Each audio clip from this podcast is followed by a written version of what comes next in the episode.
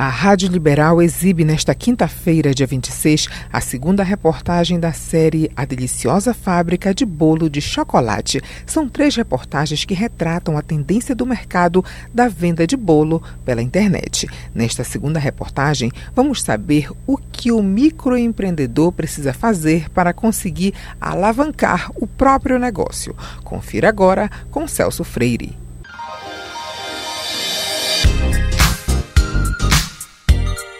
Um dos mercados promissores nos últimos anos é a venda de bolo caseiro e confeitado pela internet.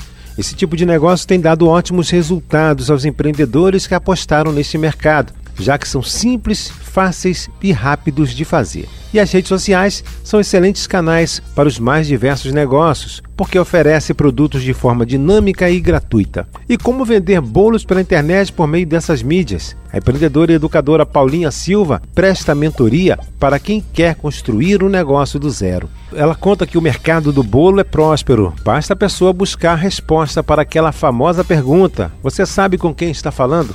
Uhum. O que faria eu comprar de você e não comprar dos caras que tá me vendendo lá de São Paulo? O que me faria? É isso que você tem que pensar. O que faria com que eu comprasse de você e não de outra pessoa? E eu vou te dar outro ouro aqui. É a coerência com a sua fala. Se você vende imagem, eu falo sobre empreendedorismo, eu falo sobre venda, eu tenho que vender. Eu tenho que ter o meu negócio. Se você quer vender qualquer coisa que você queira na sua vida, tenha coerência. Começa por aí. Escolha uma coisa que você tem coerência, que você sabe falar, que você vive o que você fala. Viva o que você fala. Esse é o ouro. Segundo a 11ª edição da pesquisa O Impacto da Pandemia do Novo Coronavírus nos Pequenos Negócios, realizada pelo Sebrae, em parceria com a Fundação Getúlio Vargas, o aplicativo de mensagem WhatsApp é a ferramenta preferida pelos empreendedores que se inseriram no mundo virtual, com 84% de adeptos. O Instagram tem 54% e o Facebook chega a 51% de adeptos. E apenas 23% dos negócios vendem por sites próprios. A empreendedora Paulinha Silva é um exemplo do negócio que deu certo pela internet. Ela conta que foi justamente pelo WhatsApp que conseguiu fazer suas primeiras vendas. Como eu fiz 10 mil reais no primeiro mês de negócio sem saber nada? Você nem tem Instagram. Quem são as primeiras pessoas que compram de você? Quem você acha que é? Vizinho, família. É óbvio, são as pessoas que te conhecem. Uhum. Essas são as pessoas, sabe? De onde saíram os primeiros 10 mil reais do meu negócio sem saber nada? Do meu contato do WhatsApp. Você tem que ter estratégia para abordar essas pessoas, óbvio. Mas são essas pessoas que vão comprar de você. O forte investimento no mundo digital fez com que 48% das empresas desse segmento tivessem mais da metade de seu faturamento proveniente do comércio eletrônico e, consequentemente, aumento na venda de aparelhos celulares mais modernos.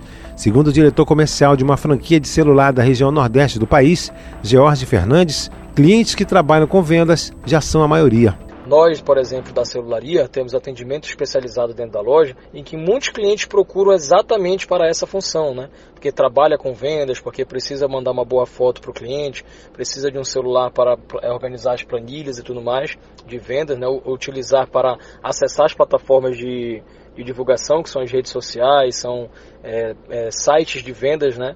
Então, com certeza, a gente sente no dia a dia das nossas lojas, mais pessoas buscam aparelho celular especificamente para trabalho, né? Hoje o aparelho celular parou de ser um luxo, né? Se tornou uma necessidade até mesmo para ganhar dinheiro. Jorge Fernandes acredita que a pandemia ajudou a alavancar essas vendas pela internet. E os microempresários tiveram que se reinventar, principalmente na busca por aparelhos celulares cada vez mais modernos. O atendimento pela internet, a venda de produtos pela internet já vinham numa crescente, né, nos últimos anos. No entanto, essa pandemia deu um grande empurrão, né, para esse crescimento. Com certeza teve que forçar muitas pequenas empresas e muitas pessoas a trabalharem pela internet, a se especializarem nisso, né? Com certeza a pandemia foi fundamental nisso. Nós da celularia conseguimos bolar um tipo de atendimento pela internet, onde agendávamos uma visita e a gente conseguiu vender muitos aparelhos celulares na época, justamente porque muitas empresas, inclusive as grandes empresas, não estavam preparadas para atender os clientes pela internet com qualidade. As operadoras de telefonia também estão de olho nos clientes que vendem pela internet.